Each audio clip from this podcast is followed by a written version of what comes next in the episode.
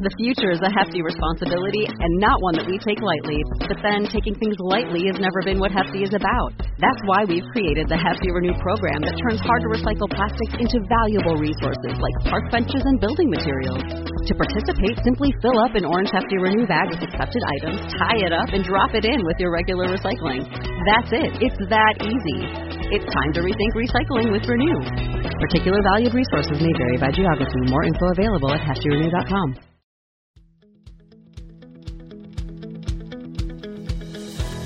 Welcome to the How of Business with Henry Lopez and David Begin, the podcast that helps you start, run, and grow your small business. And now, here are your hosts. Welcome to this episode of the How of Business. This is Henry Lopez, and my guest today is Dr. Ken Keis. Dr. Keis, welcome to the show. Well, thanks, Henry, for having me on. Excited to have you. A great topic of conversation today. Where I'm titling this episode "Business on Purpose." And let me give you a little bit of background on Dr. Keis, and it'll start to make a bit more sense as to why I was excited about having him on the show. Uh, Dr. Ken Keis is a foremost global authority on behavioral assessment, strategies, and processes, and an expert in leadership, purpose, and wellness. So he combines all of those things. He's generated a heck of a lot of content on this and other topics. He's produced over 4 million words of content, including 500 articles, four books, and dozens of assessments. So a lot of thought and research and background that has got into gone into rather what uh, his beliefs are on how we can improve our purpose in life and in specific how we can apply that to our small business. Uh, as he poses did you know that that less than 10% of the population believe that they are living out their purpose? And only about 13% of the global workforce say that they're engaged that's probably not surprising to any of you listening. That's one of the reasons you're probably listening if you're aspiring to become an entrepreneur or you're a small business owner. And even as small business owners, though, we we are struggling with that sometimes. Are we really living out our purpose? Are we really really working in a business that we we feel that passion about, that purpose about? So his purpose, Ken's purpose, is to help others live, lead, and work on purpose. So we're going to chat about that. Uh, Ken lives in Abbotsford, British Columbia. Did I pronounce that correct? It's Abbotsford. It's near Vancouver, Canada. So that's close. We're only an hour away. Yeah, beautiful, beautiful part of the world there. And so we're going to chat a little bit about Ken's journey, how he got to where he is today. Very interesting background, not what I would have expected before I did the uh, the uh, research. And then we'll chat about leading your small business with purpose. So, with all of that said, Dr. Ken Keis, welcome to the show. Well, again, thank you for that introduction. And I said, wow, who did that? and so it's what happens after a lot of years of doing doing good work, right? Well, it accumulates. And you know, it's interesting to encourage the listeners. In grade nine, my English teacher said I would never amount to anything Is because right? I couldn't read or write. It was discovered when I was doing my master's degree, I was dyslexic. Wow. You so, did not discover it until you were working on your master's. Correct. And the invention of the computer, that's really what discovered it is all of these red lines and all these words that were misspelt. And they said, How come you keep doing that? And I said, Well, it seems okay to me. So it's minor. And if I concentrate, and even if I get some uh, words mixed around in this interview, please have some grace around it. and how I got even with my English teacher is writing, you know, my three or four books and all these content pieces. I would have never thought that this would be possible or I'd be in this space way back when I was 16 years of age. Yeah. I knew I was supposed to be a speaker, but I really didn't see this authorship till later on where my steam was built back up and moved into a space where I said, yeah, no, I, I can do this. I can mm-hmm. communicate in writing. I, why did you know you were meant to be a speaker? I was a part of the 4-H program. I mean, I grew up on a dairy farm. So from an entrepreneurial point of view and a business point of view, I was the third generation firstborn male, Eastern European descent. And so I was part of this 4-H and I was even when I was 16, I was part of a conference. There was 400 people there and I just was excited. I was scared to death, but at the same time excited and ecstatic to be chosen to speak to all the delegates as part of on behalf of the delegates. And I said, I, I want to do this. And then even when I was 17, 18, 19, I was asked to be the MC of just about every event in town because I was always brought energy, had some fun, had some humor with it, and was witty and responsive to the audience. And people wanted that. You've been to some of these community events, Henry, where the MC is the president and it's the driest and most boring thing in the world. And so that's where it sort of started. And that's where I started. now I didn't convert that into my profession till my late 20s. But I even knew at that time that that was part of what I was supposed to be doing. Mm-hmm. Do you, was it conversely at that time communicating through writing was a struggle for you? Uh, absolutely, and of course computers weren't there, so it handwriting. Um, when I did my papers in college, I had to have a dictionary beside me just to look at just about every word. So it was it was burdensome. Yeah. And and of course I didn't really know what the reason was. And of course the the grade nine English teacher who said that I was nothing. I mean, she was trying to mean well, but it was not the right thing to say to somebody who was in grade nine. No, absolutely not. All right, so you grew up in a farming environment, and then that that was your earlier first career. Is that right? It was. Well, those of you that have business and you have family, think about it. You know, I came home from agricultural college, started working with my dad, and both of us wanted to be in charge, Henry. so it didn't really go so well. So here I am, this, you know, third generation, firstborn male, Eastern European descent, so I left and I went and took a job with the Federal Department of Agriculture. And of course, my family said, you know, I did all of this for you, right? Mm. And so a lot of times people are in businesses, and we'll get to that in the business, the, the purpose side, is a lot of times we inherit sort of family businesses or we go down a certain pathways because that's where we've been at, not because it's necessarily our purpose. Right. So I might have stayed longer if I was able to get along with my dad, but we both wanted to be in charge. He with his background, he really was not a communicator. It wasn't something we were doing together. He was just wanting to tell me what to do. And as a 20 year old, I wasn't really willing to listen to him. Yeah, well, and I'm, I'm sure you thought I'll, I won't be in charge until he passes, which hopefully is years from now, and that's not something you were willing to wait for, obviously. Uh, no. Um, so, when you think back now to that experience in farming and in that industry, what what are some of the things you take away from it that you think still apply to how you run a business today? Well, I think community. I mean, uh, if you think about that rural sort of environment, helping each other out, if somebody needed something, you were always there for your neighbor. Mm-hmm. And the other one is tenacity and doing whatever it took. I actually had and started my own dairy farm after I left a few years later. And I got up one morning and I the sun was coming up and you know of course it's 24/7 every single day you're working and I said, Do I want to do this 20 years from now? And I said, No.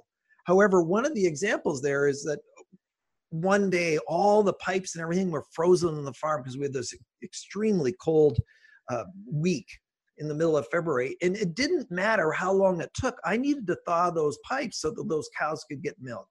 Mm-hmm. So when we think about tenacity, when we think about resilience, which is a big word that everybody talks about, or grit now. You know, as an entrepreneur, you need that. You need to be connected to that. You need to do whatever it takes to be able to get that done, not from a you know inappropriate or lack of integrity point of view but a lot of times we need to have this stick to itiveness to be able to stay there and stay focused on it to be able to get it done yeah, absolutely. And that's I don't think that's surprising. That's what I thought you would say the tenacity part and the work ethic. That's that's where I thought you would go. But the community part is interesting because I don't think that's something we think about. And I think, you know, I've talked about this a lot on the show that as entrepreneurs, we can get very isolated. And there is that mm-hmm. competition that we probably bring more to it than there should. And sometimes we think, oh, I would never talk to that person. He's my competitor.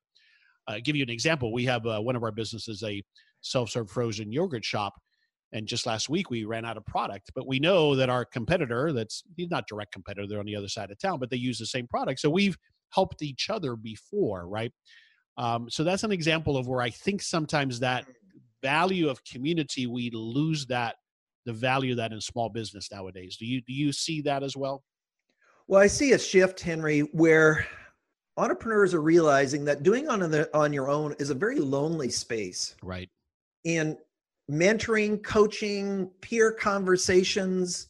You need those. You need to be connected to this community to be able to kind of grow, support.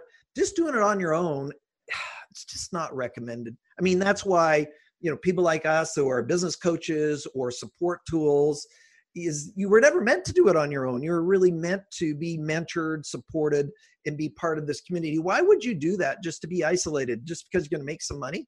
Well, you know, what's the purpose in that? And so I see that shift. I see these community groups or tech groups or whatever group you want to call it, where you get together with peers and talk about your issues and your items so that you can grow, so that you can have balanced life, whatever it is, is a very, very important part of the business model now. Yeah, agreed. All right. So then at some point you make a shift into the auto industry, if I got that right. Well, what happened was is I actually worked as a sales rep for an agricultural company. And then I started my own sales training program. And so I actually bought a franchise in sales training. And then in 1992, Lee Iacocca was still, it was his last part at Chrysler. Chrysler did the largest training program in the history of North America. 160,000 people were trained in 16 weeks. Wow. And I was selected as one of the team leaders for the West Coast of Canada for the Canadian and US Training Initiative. And so all of a sudden I got pulled into, even though I had my own sales training company, I applied to be this team leader. And so I was selected as the team leader for uh, the West Coast. And then as a result of that, they invited five people back after this whole project. And I was one of those five, and then went on to be with another person, the sole source provider for Chrysler Canada for just about 10 years of all the soft skills development. So we developed 40 training programs for them. One of the programs, our sales training program, was taken into the Southern Hemisphere into 40 countries, and we launched it in Chrysler, Mexico. So it was an amazing um, program or process or contract that we had. We had 12 full time trainers across the country, and we did everything. We did process management, we did HR, we did leadership, we did customer service, we did marketing, we did budgeting, we did all of that as part of this core offering. And then 9 11 happened. Oh. And the next week, our multiple seven figure contract was canceled. Wow. So we went from, you know, this amazing corporation where I'm earning 100,000 per month personally to zero in seven days. They basically said, We're giving you no notice, we're doing nothing, it's over. And it was the week after 9 11. So I had to shift, but it was okay because when we think about, you know, why are we in business? In one of the things we teach, you know, is that we need to think about lifestyle as much as what is the purpose of the business. I was on the road 300 days a year for nearly six years. Jeez. I was commuting from Vancouver to Detroit for an entire year. I left on Sunday night, came back Friday night, slept on Saturday, and left again on Sunday. We had two kids at home. It nearly cost me my marriage. And so we talk about these things. We have these stories. It was great experience. I mean, doing 200, 250 days of work with them on the road every year for five, six, seven years. You get good, but I'd never do it again. If, if you could go back, would you have left earlier, or do you think it just was so hard to walk away from the uh, experience and the opportunity and the money?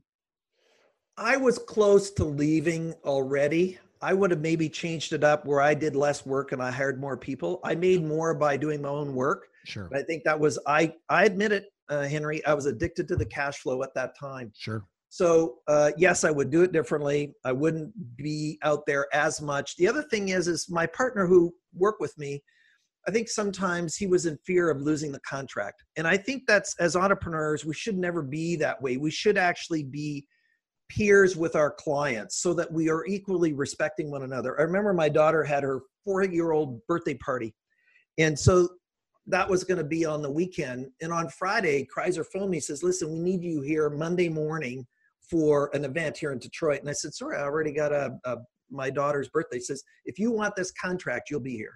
Really? And so uh, at that time, I, you know. Now, now who said that to you?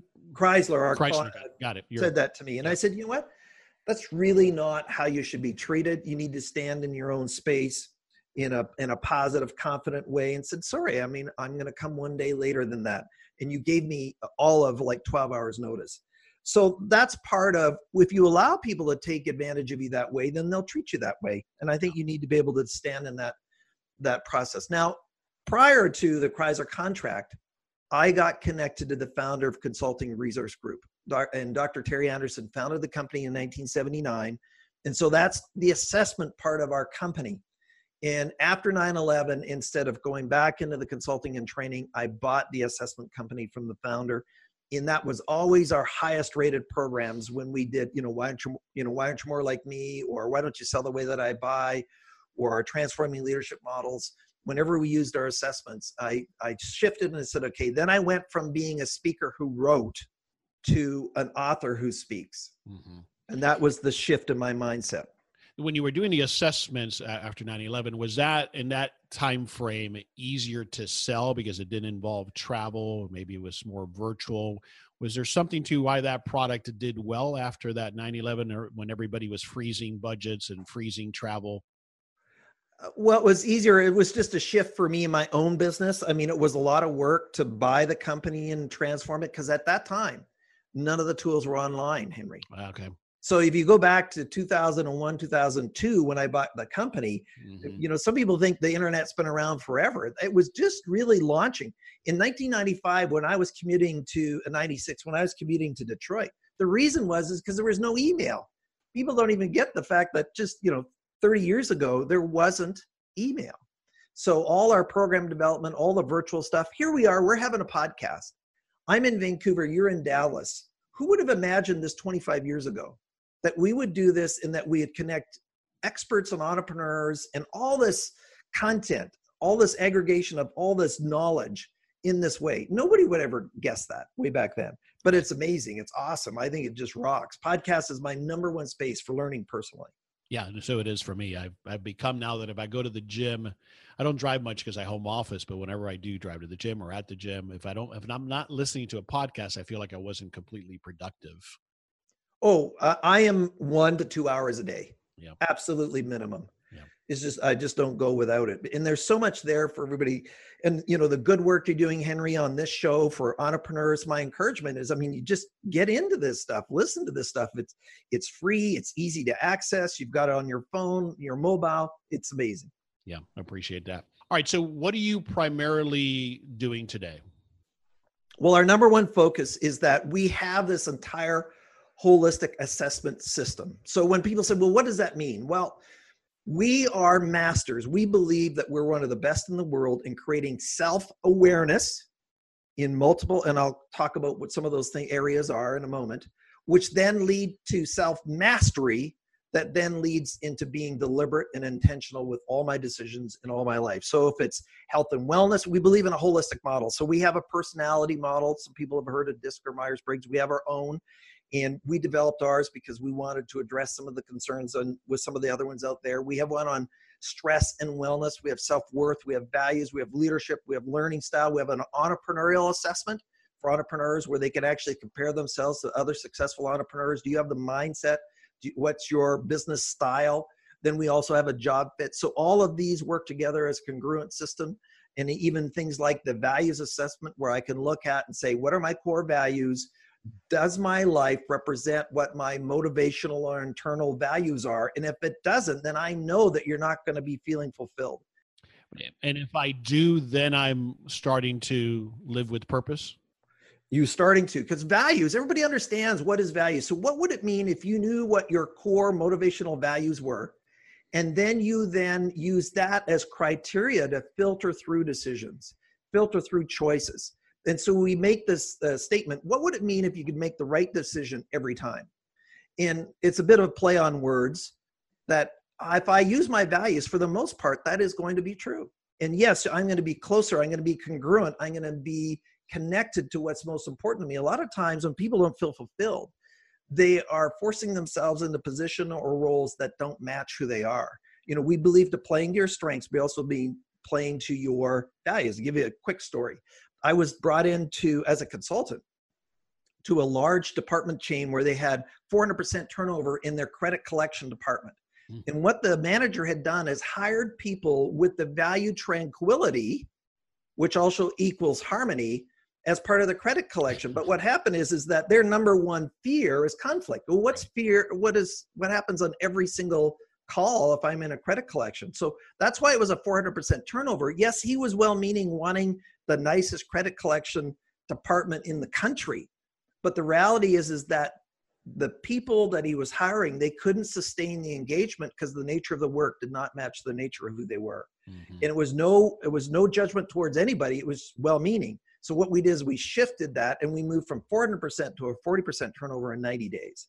That's the kind of impact that you can have by just shifting Yeah. and focusing on what's most important. No doubt. All right, so uh, you're beginning to touch on it, but but define for me then at a high level what you mean by live, lead, and work on purpose, or or living on purpose, and then specifically, obviously, we're going to apply this to what it means to a small business owner to be doing their business on purpose. But define it for me at a high level. What does that mean to live on purpose? Well, I we believe, and this is my own bias of being around this for 30 years, is that every single person is here for a reason, and every single person has innate gifts, talents, and abilities, ones that energize you. See, interests draw you, Henry. And so motivation is actually a myth. If I have to motivate you, then that's actually a misnomer. Now, there are some reasons that could come into play why I might not feel motivated today. I stayed up late last night. But at its core, life should not be a burden. And so if I'm connected to my purpose, then I should feel energized. I feel engaged. It should be a natural, people talk about being in the zone as an athlete or a flow. There's all these words or verbs that kind of connect to it. That's what we mean by that. And that every single person has, maybe there's more than one, has these innate sort of connection points or interests that you're energized. I just finished speaking in a conference, uh, Henry. There was 150 people in the room. I can't believe how energized I was in that room. And I've been doing this for 30 years. I've done over 33,000 paid presentations as a keynoter or workshops. And I was more energized then than I was in the very first time that I did it. And I said, why is that? I, just because I absolutely love it. Is I don't know why. I don't need to know why, but I know that that is what energizes me, and that is purpose for me. Seeing the people transform in the middle of that Yeah. workshop. Yeah, and that and that makes perfect sense. And uh, uh, this is a concept that, of course, when you when you explain it, makes sense. Working in your zone, doing what you're what you enjoy, what you're good at.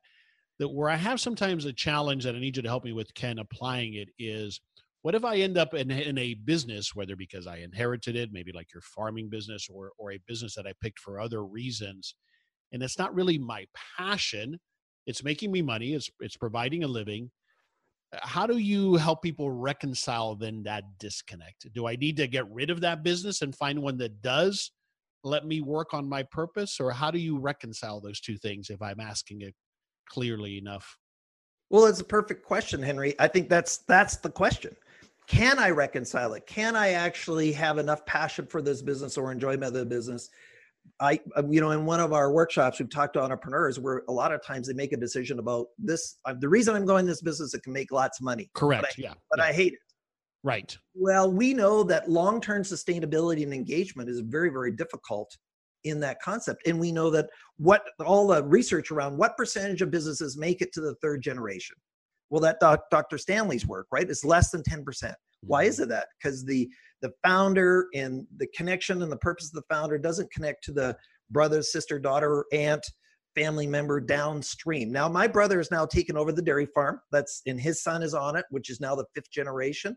Uh, but I I knew for sure that doing the dairy farm every day for the next 20 years would not be fulfilling. I could do it from a competency point of view. And so the challenge for everybody out there is is it reconcilable or not? Only you as the entrepreneur can actually answer that question. And the other one is is is that your business does it really reflect the lifestyle that you want? So let's say I want to have 3 months off a year, Henry, and I have a 24/7 corner store and I'm one of two employees. Yeah, there's a conflict between those two goals. yeah, yeah. And so I mean, it's it's not is a lot like what you were going through when you were working all of those hours. There was a disconnect there, right? But but you did it in part for the income. Is that fair? Yes. Yes. So so you It, it was and Yeah. now don't get me wrong that I wasn't feeling fulfilled. Right, right. Yeah, you were doing all the challenged and it was great work and you knew you were having an impact. So all those things were great, right? but it was just too much travel. Mhm. And so, you know, welcome to the virtual world where now I love doing podcasts as a podcast host of The Secrets of Success with Dr. Keis or your show and being a guest on your show. I'm right here in my home office. Are you kidding me? You know, how much fun is that where I didn't have to get on an airplane or travel around the world to be able to do it? Uh, I think now technology is allowing some of us to fulfill our dreams and goals more so than ever before. Absolutely. This is Henry Lopez. Before we continue with this episode, I have a few questions for you. Are you struggling with getting started or making the transition from your corporate job to starting your own business? Or are you a current small business owner who needs help with managing and growing your business? Are you ready to invest in your future? I invite you to schedule a free business coaching consultation with me. Just text Biz Coach to 31996 for more information. I welcome the opportunity to chat with you about your business dreams and goals and offer the guidance and accountability that we all need to achieve success. As an experienced small business owner, I understand the challenges you are facing, and often it's about helping you ask the right questions so that you can make progress towards achieving your goals. I can help you get there. To find out more or to schedule your free coaching session, just text BizCoach to 31996 now.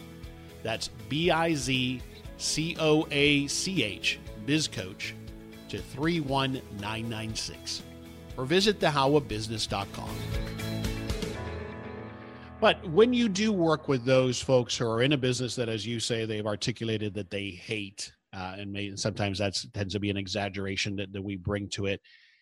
Uh, what are some of the questions or some of the things you have them think about that gets them on that path to reconciling? And either I got to think at some point, Ken, you either have to decide I got to get out of this business, or I, I need to develop a different perspective on this business. Is that is that fair? Absolutely. I think both of those are true. So in some cases, I don't have to ditch everything. And my my encouragement is don't make rash decisions right now because you listen to the show and I say I got to get rid of my business. No, no, no. That's not what we're saying. Is you know the best time to get a job is when you have one. The best time to get into another business is when you have one. Mm. And so part of this sometimes is that we're doing some things that really de-energize us. If I want to create a word, so maybe I can split some responsibilities. Now, I was interviewing another entrepreneur who was a multimillionaire, very, very successful, and he says the one thing he doesn't believe in is delegating. Well, I would say wow. you want to delegate those things that you disagree, you like, you really, really hate. So, you know, I have an MBA as well as a PhD, but I really don't like accounting. I understand numbers and I'm good at numbers and budgeting and those things, but I have a bookkeeper it is just the least favorite thing that I want to do to be able to fill out all those forms. Now, mm-hmm. what this other entrepreneur was teaching was, it says be a skilled expert in the different parts of your business so that when you have people that you hire, that you know that they're doing a good job is really what his point was there. So the rec- the questions are is that I believe that life leaves clues, Henry. Clues in terms of what energizes you. I have an entire process that I take people through and it's in the book, The Quest for Purpose. And of course, we're going to have a special gift for everybody here uh, that are listening to the show around that book. Is I get people to break down different components. What are the senses? What are the people you like to hang around with? And if I pay attention to these clues about where I'm energized, then I can bring those together into different puzzle pieces. And when I bring those together, then that's really the picture. That's the business. Do these components, these elements of the business, or these elements fit into that business? Or what business would reflect these things which are core motivational factors interests gifts talents? So we even say senses. What do you like in terms of people? What do you like in terms of geography? What do you like in terms of learning? All of these little components. Sometimes what happens henry is the question is what is your life purpose is too big for people? Mm-hmm. yeah. it's too overwhelming so we break it down into little pieces. That's why the roadmap in the book is there. And we take you through a step by step process to be able to get clear. You know, there was a study done of what were the habits of the number one high performers in the world. And there were six habits that they identified. But you know what the number one habit was? Clarity. I am clear. I know who I am. I know what I stand for. I know what my values are. I know the direction. And then I am clear about what I need to do to take my business to the next level. Clarity breeds confidence. Lack of clarity brings uh, consternation or it drains people. Yeah. Yeah, a lot of good stuff there. And I'm assuming that's part of the in that book, The Quest for Purpose, you lay out a, a roadmap. And that's that you've just shared a few of the components of that. Is that correct? Yes, and all the steps, all that you would go through. Now, interesting, Henry, I went through this myself at 29 years of age with another individual out of Seattle, Washington. I drove two and a half hours there and back to be coached by him for six months because I knew I was supposed to speak, but I didn't know exactly about who, who and what. So as I transitioned in the late 80s into this profession, I actually hired somebody to help me to get clear about this. And then that's where my purpose statement my purpose to help others to live, lead, and work on purpose. And so, and all our components, all our assessments and tools and consulting training lead towards this clarity, better relationships, better clarity about your health. You know, so what if I am, uh, I love my business and, but I'm sick all the time, or I have no wellness and I'm always stressed. Well, again, that can come into play. Or I want to have this business and I have 10 employees, but I can't lead them. So that's where we take this holistic process and, and have all these things available for them. Yeah. You, you were talking about habits, and one of the habits, uh, I think I can call it a habit that you've mentioned, is your five hour rule. And I was hoping you could uh, introduce that and explain that and how you use that. Well, the five hour rule is five hours of learning every week. So both of us have already said that we listen to podcasts pretty well every day as part of that learning. I have some newsletters that I come that have come in. So right now with all the changes going on all the different possibilities is you need to be a lifelong learner. You, you don't ever graduate from life. You are just continuing to this evolve. There's new software there's new possibilities there's new options that are out there. So what are you doing to educate yourself pretty well every single day? All of you know like warren buffett that's his rule every morning for five days a week he's going to look at the papers the trends he's going to read about it bill gates talks about it. So the five hour rule is dedicating yourself for five hours of learning every week. I'm easy at that i'm probably more like 10 or 20 and as a researcher that goes into this space it's even that's part of the work that i do as well. But my encouragement as an entrepreneur is that the only way that we're going to grow is to listen to podcasts like henry's or um, mine or others, and then continue to hear from other experts. So this would be listening to this podcast would be contributing to that five hour rule. Yeah. Do you, and uh, and you you just you adhere to that at least five hours every week. That's that's part of your habit that you've developed, right? Absolutely. And then two spaces, I get e newsletters that I subscribe to uh, on wellness and different areas that I'm interested in leadership. And then I also have the podcast, and those are the main ones. I still read books, but not as many as I used to because I'm so consumed with podcasts. So it's so easy to consume as you drive or walk or work out. Yeah.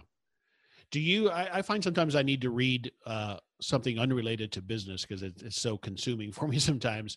And I find that sometimes you find great ideas in fiction or in other things unrelated necessarily to business. Do you find that as well?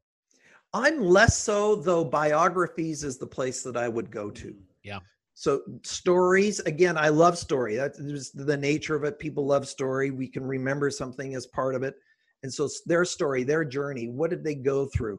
And so it might be partly a business book but also it's their story and i would read those biographies. Yeah i love biographies as well. All right i'm hoping you can give me a little bit more color of what it looks like when a small business owner is working with purpose where they're living and leading and working on purpose. We've touched on some of those things and the reconciliation of it and some of those habits. But what else does it look like when you observe them, Ken? What what, what are they doing? How are they living their lives? Well, part of it is they know that it it it links to both as an entrepreneur. You know, we somebody says I have my business life and I have my home life, right? Well, really, as an entrepreneur, there's a gray line. Agreed. I, I was just in Australia for a month.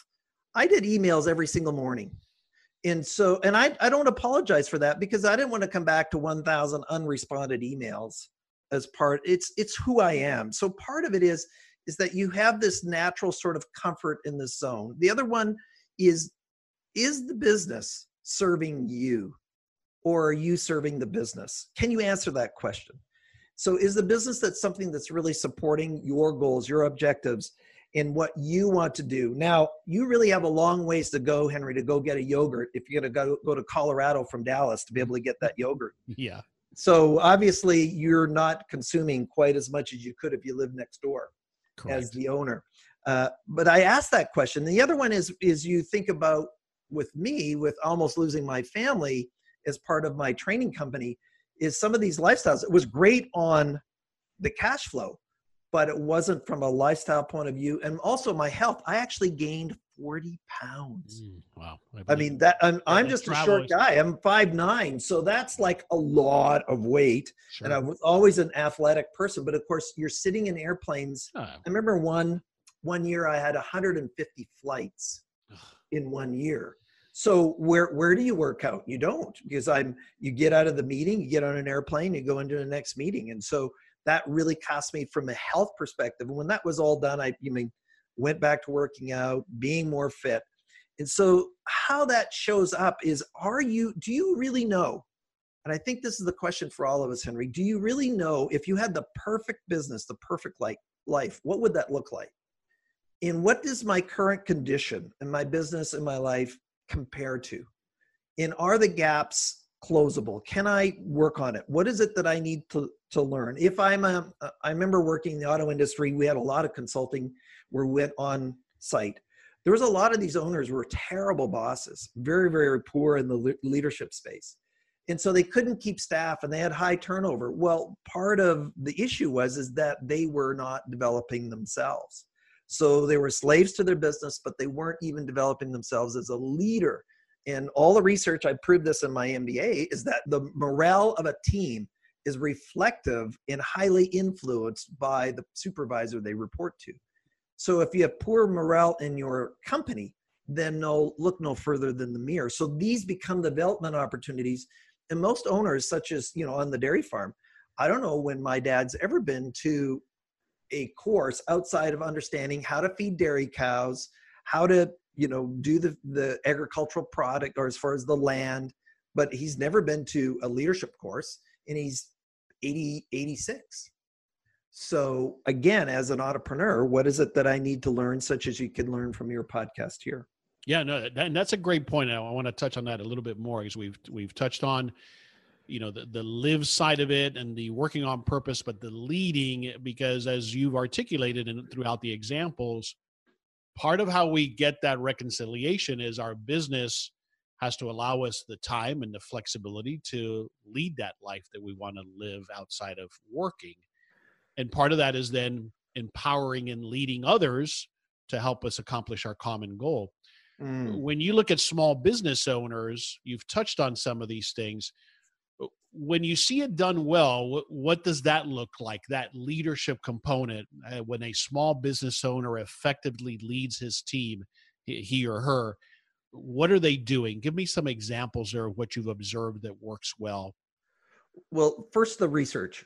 What are the top two reasons that leaders fail? Number one is a lack of interpersonal or emotional intelligence skills. Mhm. Okay. Number two is hubris or arrogance.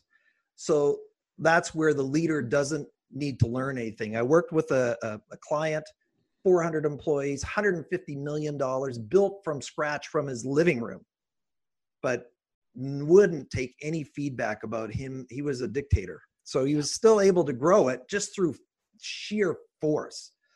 Uh, now, on the other side, is what does a leader need to be successful so number one is they have a deep understanding of themselves you know what do i bring to the table who am i number two is this self mastery that we talked about and number three is a deep understanding of others because when we think about leadership being successful it's about influencing others now i remembered i mentioned this habit um, research around the top six habits well one of those top six habits in addition to clarity the other one was influence and so my understanding of myself, what do I bring to the table? What are my strengths? What are my deficiencies or weaknesses or challenges? But I know that about my team. And if you look at the other research is what's one of the number one things to be able to have an engaged team is inspiration means I connect people's goals to the goal of the company.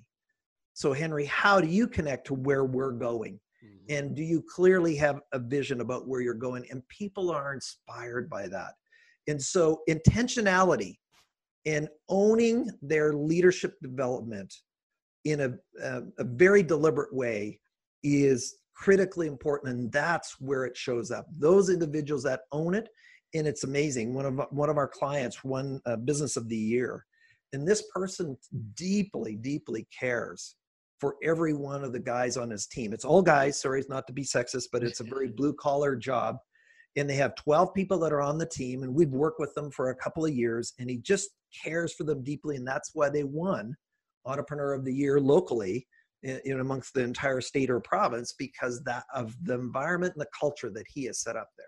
Yeah great stuff. Very insightful. I want to go back to the point specifically on the hubris or arrogance. I think there's there's two levels to that. There's there's the obvious person who's an egomaniac and a dictator and and and i think we all know if we probably can even assess if we are one of those people. But I think there's another side to it, Ken, that we can all succumb to is that it's that fear of showing that we don't have all the answers, that we're vulnerable. Mm. And I and I think Ken that maybe it comes from for those of us like myself that come from a corporate environment. I think maybe we pick that up there because that's not an environment where as much as companies will tell you it's okay to fail, it's not, right? It really isn't. Mm. So I, I wonder if, if that's where we pick that up, or maybe it's just human nature that we're not willing to let anybody see that I don't know this particular area. It all so much ties though to everything you've been talking about, understanding where what we are good at, what what is our zone, and focusing there and admitting that we need the rest of our team to help us in other areas, right? Absolutely. Well, some of you might be familiar with the book "What Got You Here Won't Get You There" by Dr. Marshall Goldsmith, the number one executive coach in the world who has just recently retired. And he said a lot of times, even in, his his clients are CEOs of Fortune 500, not small business. But he said the the challenge is, is what got you there was this expertise, knowing mm-hmm. everything, knowing that you were right. Yep. But the number way one way to demoralize a team, to shut people up, to not get team participation, is to always be right and to correct people. And to what he talks about, and I'm uh, been in his presence in New York, personally invited to spend a day with him around what he calls adding value. So Henry, you you're a staff member and you share a concept or an idea. And then I say to you, Henry, but what about this? This what about this devalues everything that you you've said. In other words, your idea you own. You're going to have ownership of it, you're going to engage it. But as soon as I say, what about this, meaning adding some value, which might add five or 10% to the idea, it's now my idea and the CEO, and then you're no longer engaged. That discipline to shut up and not say anything and to stop adding value. I have a client right now where I'm coaching right now in, in a community group as a leader, and nobody wants to be with them because he is always right. Hmm. and it's just demoralizing it's de-energizing for everybody there and why would i participate well hang on why do i hire you in the first place henry you here you have an expertise why wouldn't i listen to what you have to say and why wouldn't i let you go with it and that is and i'm an entrepreneur and ours is a small company as mm-hmm. well is that that is one of the discipline things to learn and be aware and conscious that your behavior at any given moment is having impact and do you know what that impact is? Is it positive? Is it neutral? Or is it negative? Yeah, great insights. Great insights. Right. Thanks for sharing that with me. Um, all right. Let's, uh, summarize for us again. We, we touched on it in the outset, but summarize for us the services that you currently offer your clients. Well, our number one area is around developing self awareness. And so we have an entire set, it's technically 12 assessments that are holistic in design which are all online that you can go and take if it's personality, entrepreneurship, or self worth, or wellness, or learning styles. If you're a teacher, and or job fit, which we also have that. And small companies, you don't have to be certified to use our tools or resources. And then from there, we expand out and we have curriculum. So we've created a sales training program. Why don't you sell the way that I buy around our sales assessment? Or why aren't you more like me, which is my book there. And then once in a while, we will do coaching. I definitely do consulting and training globally all around the world. We've been from, you know, Singapore to London and everybody in between kind of thing, or Melbourne, Australia. So that that's our core offering, and we really want to have other people to live, lead, and work a purpose and develop the whole person. And by do, developing the whole person, then you're going to optimize your performance at all levels and do the same thing for all the people around you. And then you've got, as you mentioned at the outset, a free download for our listeners. So tell us about that.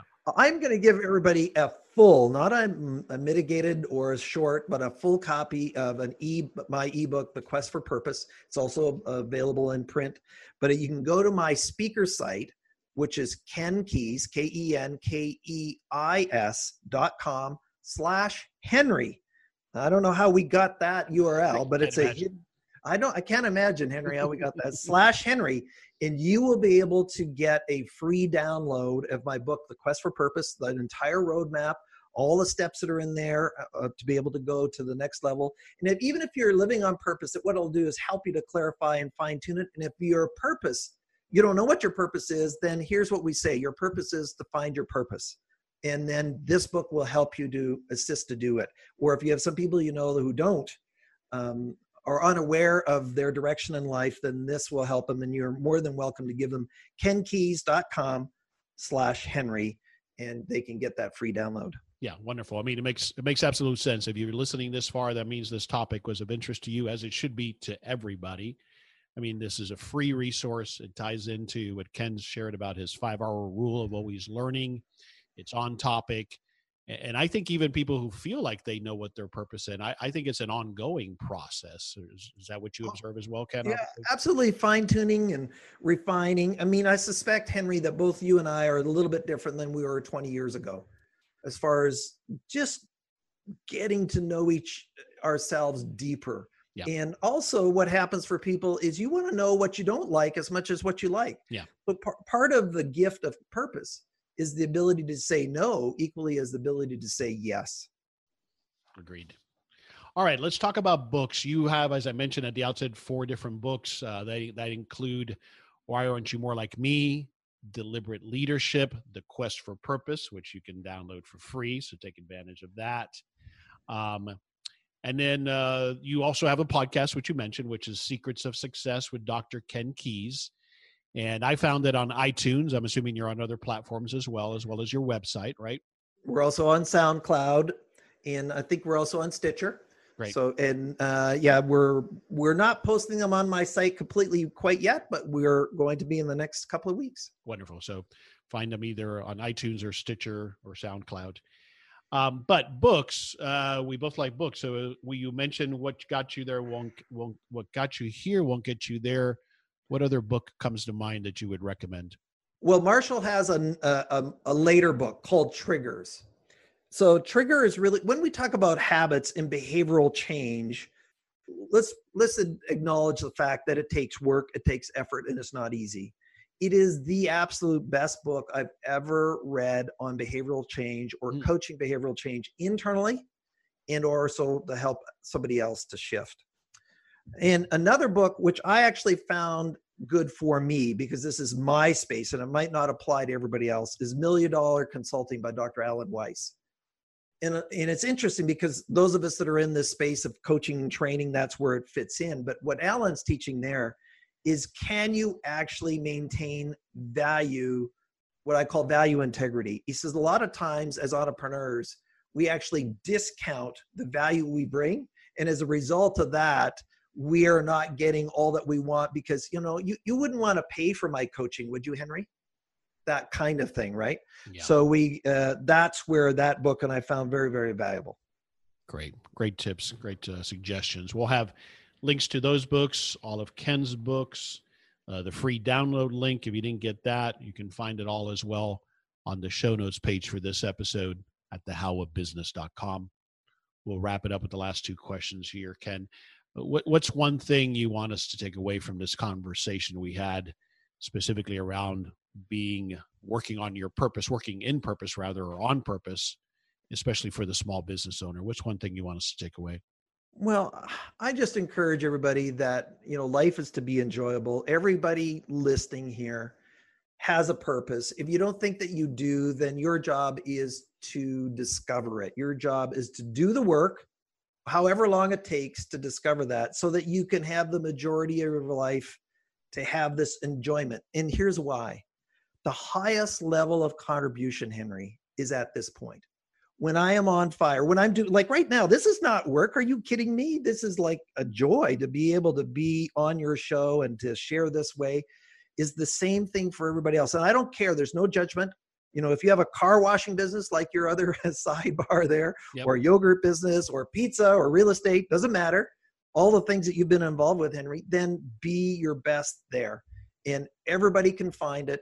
And uh, that's, it's not from a self centered, but it's from a self honoring point of view. Well said. I completely uh, agree with that. Um, so thanks for sharing that that thought. You're welcome. Where do you want us to go online to find out more? Well, you can just go to my speaker site, Ken Keis, K E N K E I S dot com.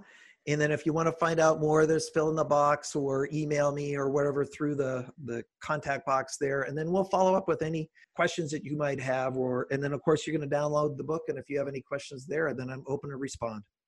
Fantastic. This has been a great conversation, as you were saying when you were when you were summarizing the key takeaway. I, I agree completely that you know when when we finish something like a podcast or whatever it is that we're working on that we feel we're in our zone afterwards i feel more energized than before right? Like it's it's it just got my juices going i got my brain going and i and i can't stop thinking about it and that's that's one of the ways you know. Now i, I think that in reality it's not i don't know that in my experience anyway ken that it's realistic that you're going to be in that level 100% of the time in your business but i would say that at the end of most days you should have at least had some of that. Was that is that fair Absolutely. I'd agree with that. No, life's not perfect. There's stuff that we all have to do that we don't like.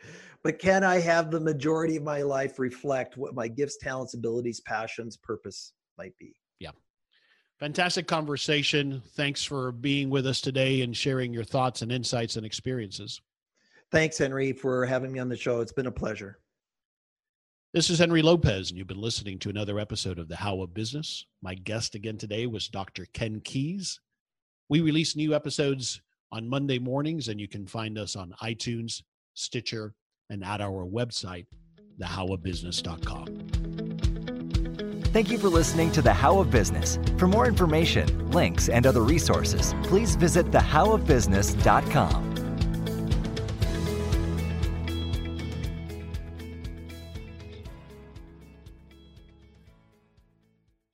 When you drive a vehicle so reliable it's backed by a 10 year, 100,000 mile limited warranty, you stop thinking about what you can't do and start doing what you never thought possible. Visit your local Kia dealer today to see what you're capable of in a vehicle that inspires confidence around every corner. Kia, movement that inspires. Call 800 333 4KIA for details. Always drive safely. Limited inventory available. Warranties include 10 year 100,000 mile powertrain and 5 year 60,000 mile basic. Warranties are limited. See retailer for details.